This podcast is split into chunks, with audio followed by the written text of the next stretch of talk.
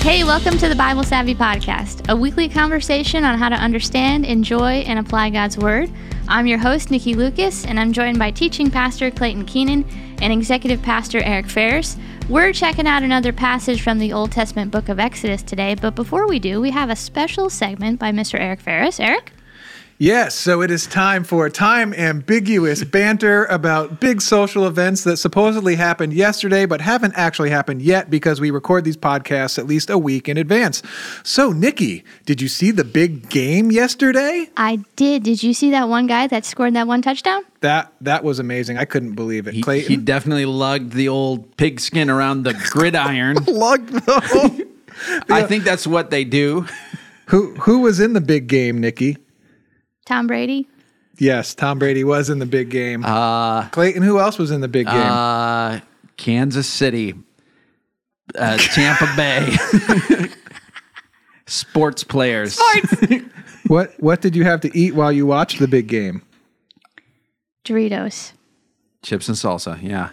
This has been time ambiguous banter about social events that supposedly Did you happened see that Dorito commercial? No, there were no Doritos commercials. Oh, Oh.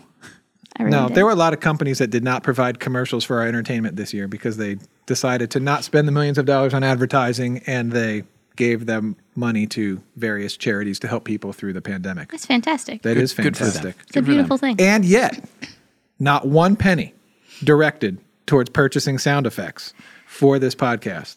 Still no sponsors. No. Hey, by the way, Clayton's dad. Let's just let's just spend let's just spend a minute together. Me and me and Clayton's dad. Uh, we're not really asking for money on the podcast. It's just a joke. We're okay. We have I have my little sound effects app right here. So Clayton's dad, you can rest assured that we are not looking for more money. However, I will say this after saying that. Clayton's dad, if you have money that you currently do not know what to do with, I have four children that eventually need to some of them need, you know, some clothes and, you know, a few of them have college aspirations. So feel free. Don't fight the feeling, Clayton's dad, if you do want to give some money. Uh, Nikki, back well, to that you. ends our special segment with Mr. Eric Ferris. And now we're going to hand it over to Clayton. And Clayton, what are we reading today? All right. Sorry about that, Dad. Um, today we are reading from the book of Exodus. We're going to be in Exodus chapter 28. Exodus 28. Uh, we are in the middle of a long section in the book of Exodus that is giving a lot of instructions about how to prepare the tabernacle and to get ready the people who will work in the tabernacle. Now, if in case uh, y- y- you're not familiar with that idea of the tabernacle, it's basically uh, a tent that God established to say, This is where I'm going to meet with my people. When you come and offer your sacrifices, when you come to pray, uh, this is where my presence is going to show up. And so it- this was really, really critical. And Moses is giving the instructions on uh, how to prepare that. And so we are going to be in a section that's actually about the priests. Now, before we read this, um, with these sort of instructional sections, a, a couple of things to keep in mind that are helpful. First of all, there's a lot of detail.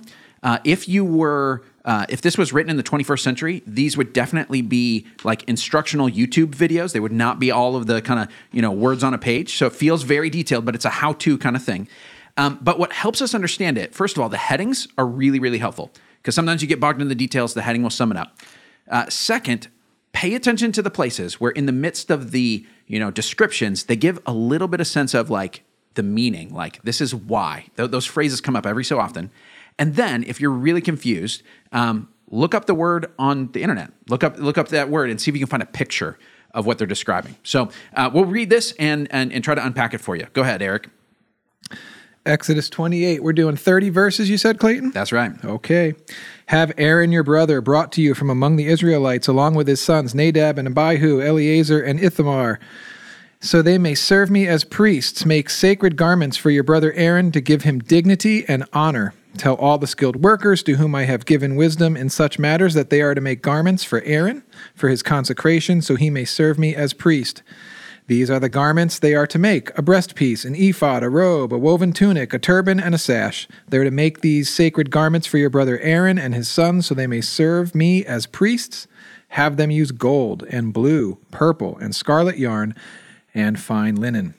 The ephod.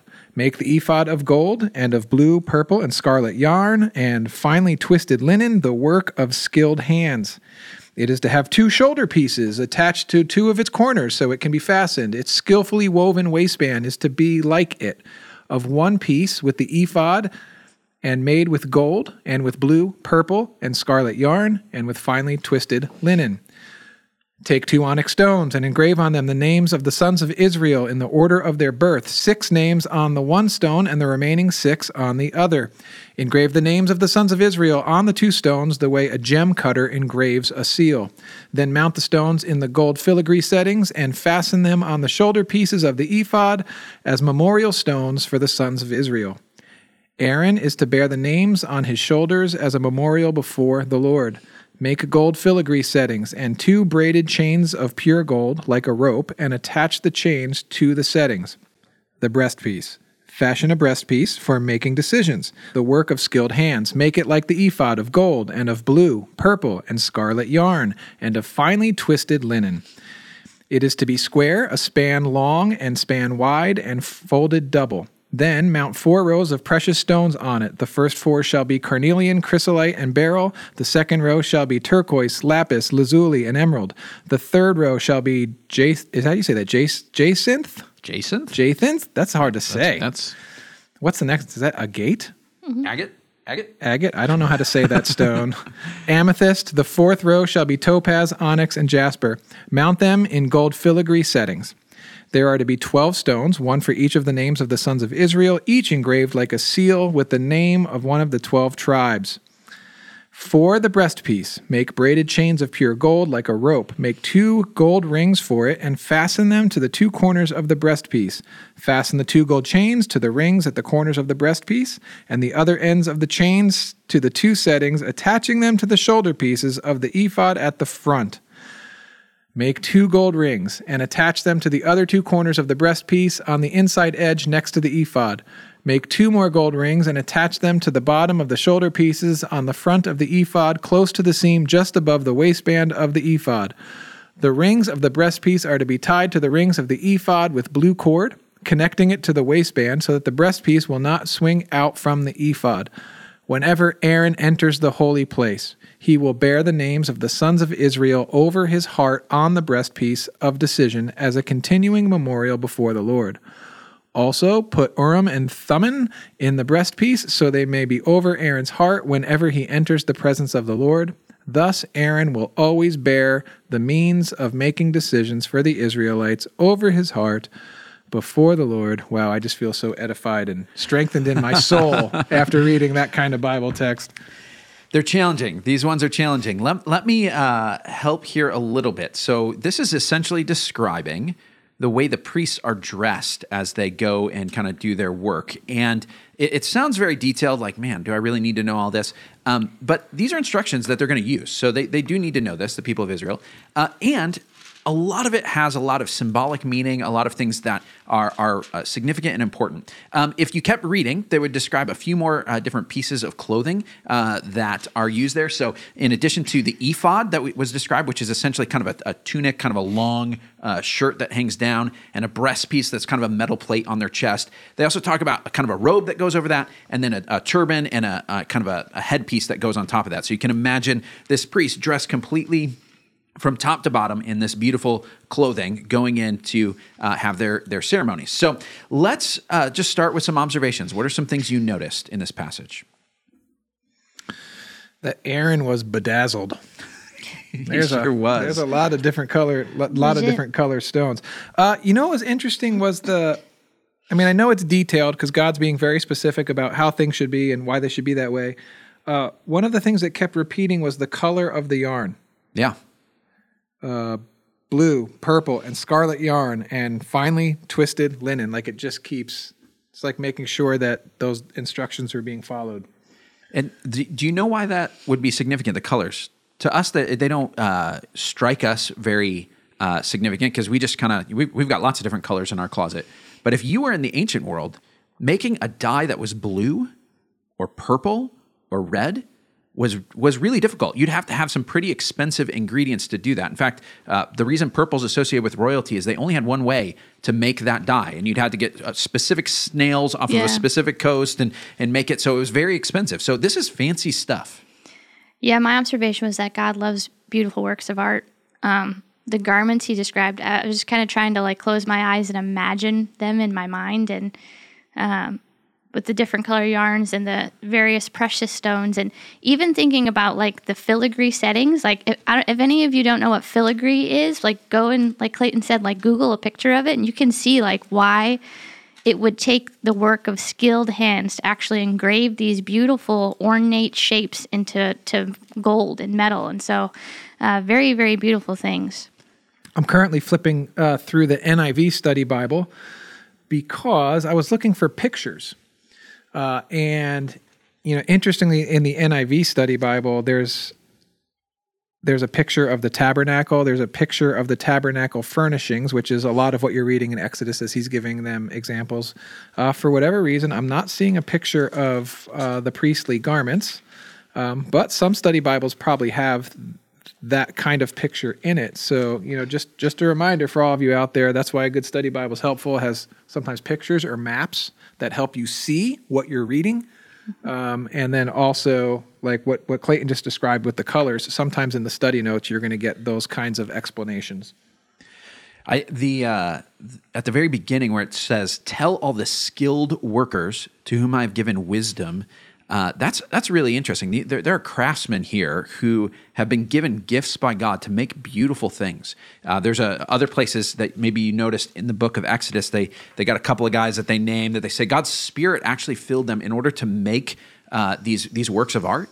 And so there's there's something really uh, exciting and encouraging. Uh, for those of you who are uh, creative types who want to work with your hands to make something beautiful who uh, enjoy that that is uh, that is not just kind of an incidental hobby type thing. That's something uh, that god gives those gifts to people uh, the, the wisdom and the skill to create things that that delight him in their beauty.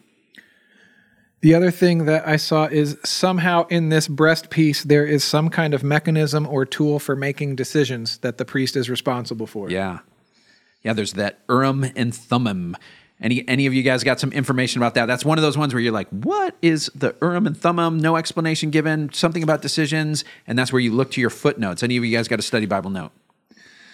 I'm looking right now. Yes, in the NIV Study Bible, chapter 28, verse 30, uh, it says the Hebrew for this phrase probably means the curses, traditionally lights, and the perf- the curses and perfections. The Hebrew word Urim begins with the first letter of the Hebrew alphabet, Aleph. Aleph. How do you say that? I'm not. I'm not a Hebrew guy. I'm a Greek guy. Uh, and Thummim begins with the last letter Taw.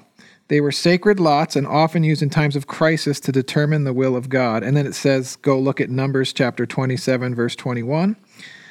Uh, it had been suggested that if the Urim curses dominated when the lots were cast, the answer was no. But if Thummim perfections dominated, it was a yes. Uh, in any event, their every decision was from the Lord. And it says, look at, at Proverbs. So it was a way of kind of like rolling the dice and saying, whatever the majority of the dice say is which way we're going to go. it's it's it's one of those ones that you got to always be careful about how you d- take it directly. It sort of feels like the magic eight ball from God, um, but the but the priest was in the presence of God, and so to say, God, we really want you to guide those decisions. You actually see that in other stories in the Bible where uh, priests and kings are asking for God's uh, will. Should we go to this battle or not? And that's usually the mechanism they're using.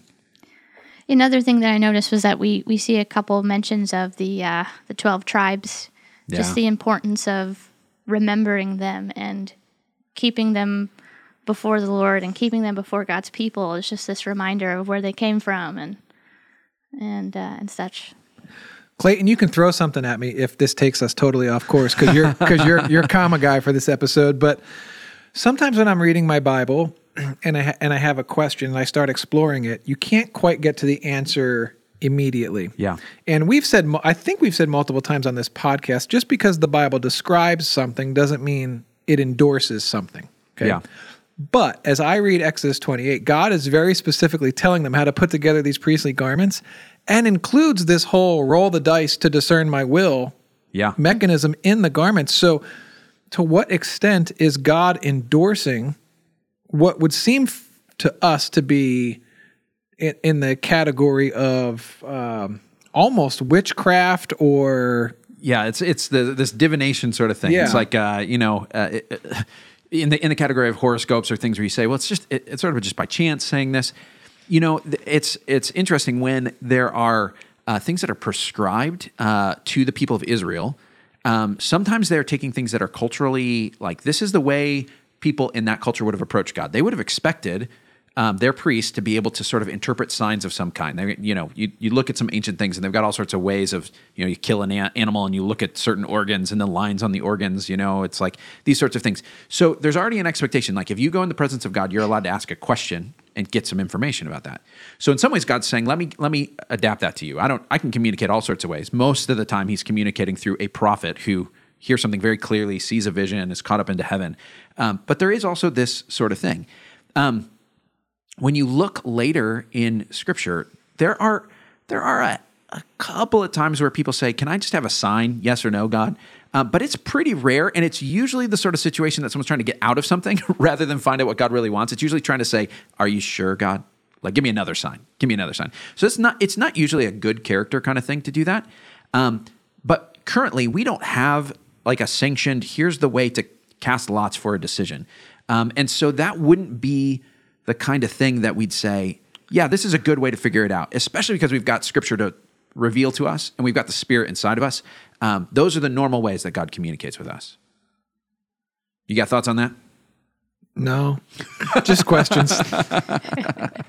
Well, let me let me uh, let me let me let's talk more about those names, the names of the people of Israel. I think this is a really key uh, detail here because I think it tells us what the the purpose of the priest is about.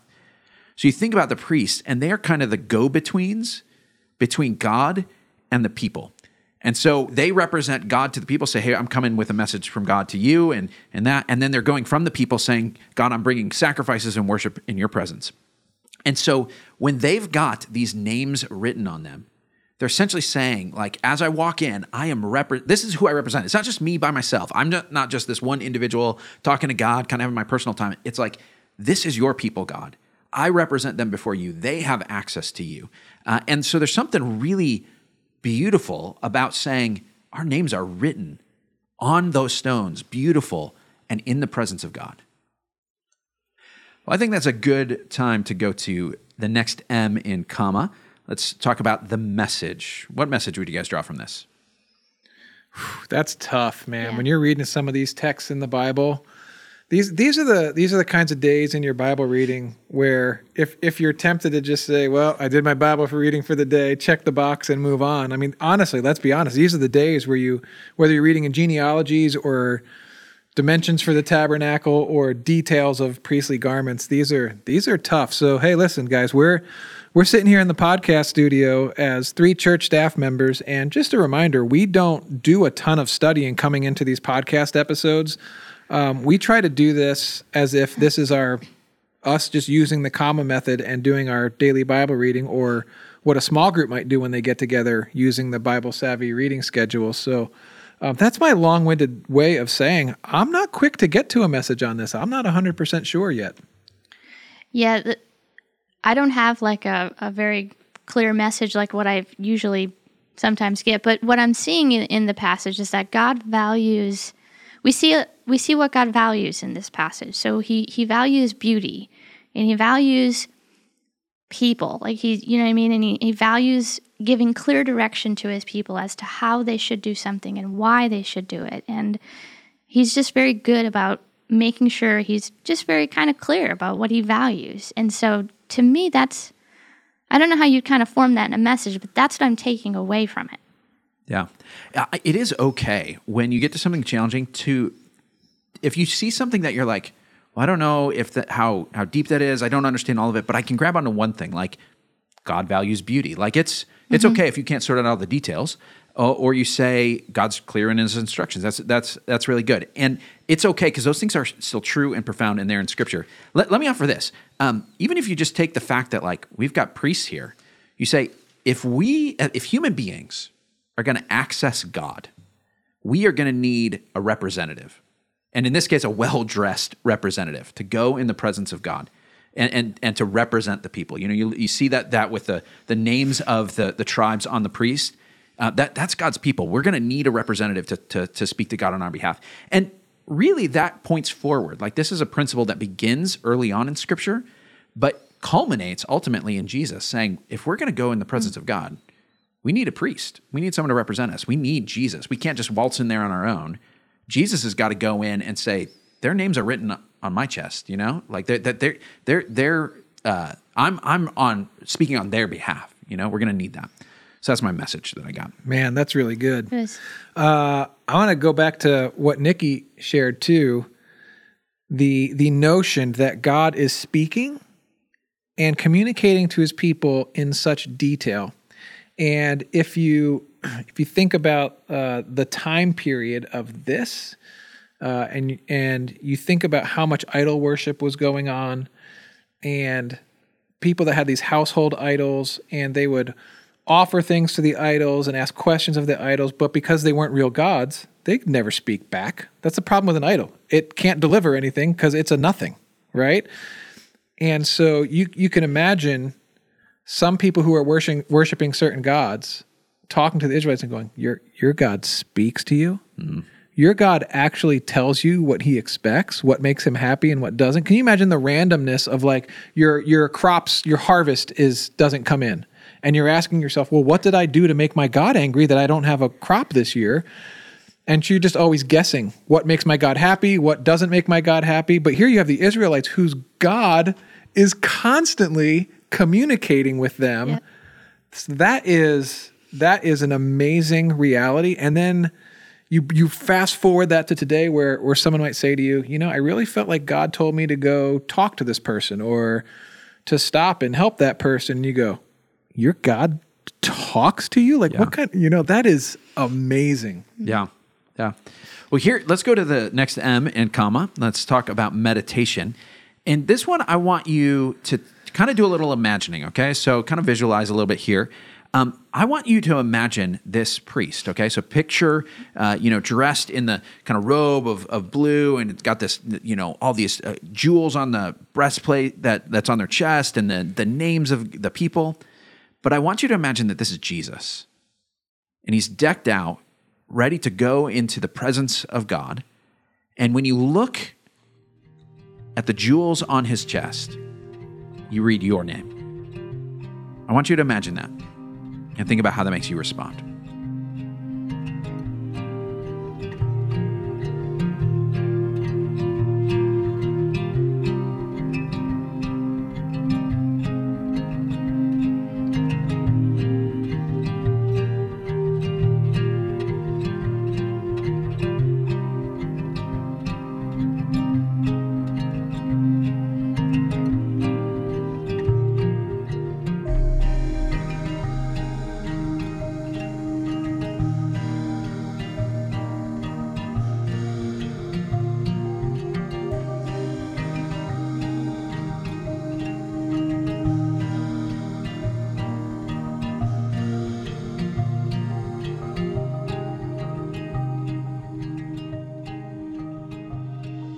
All right, the next step in the comma method is A for application, where we respond and say, what does this mean for us?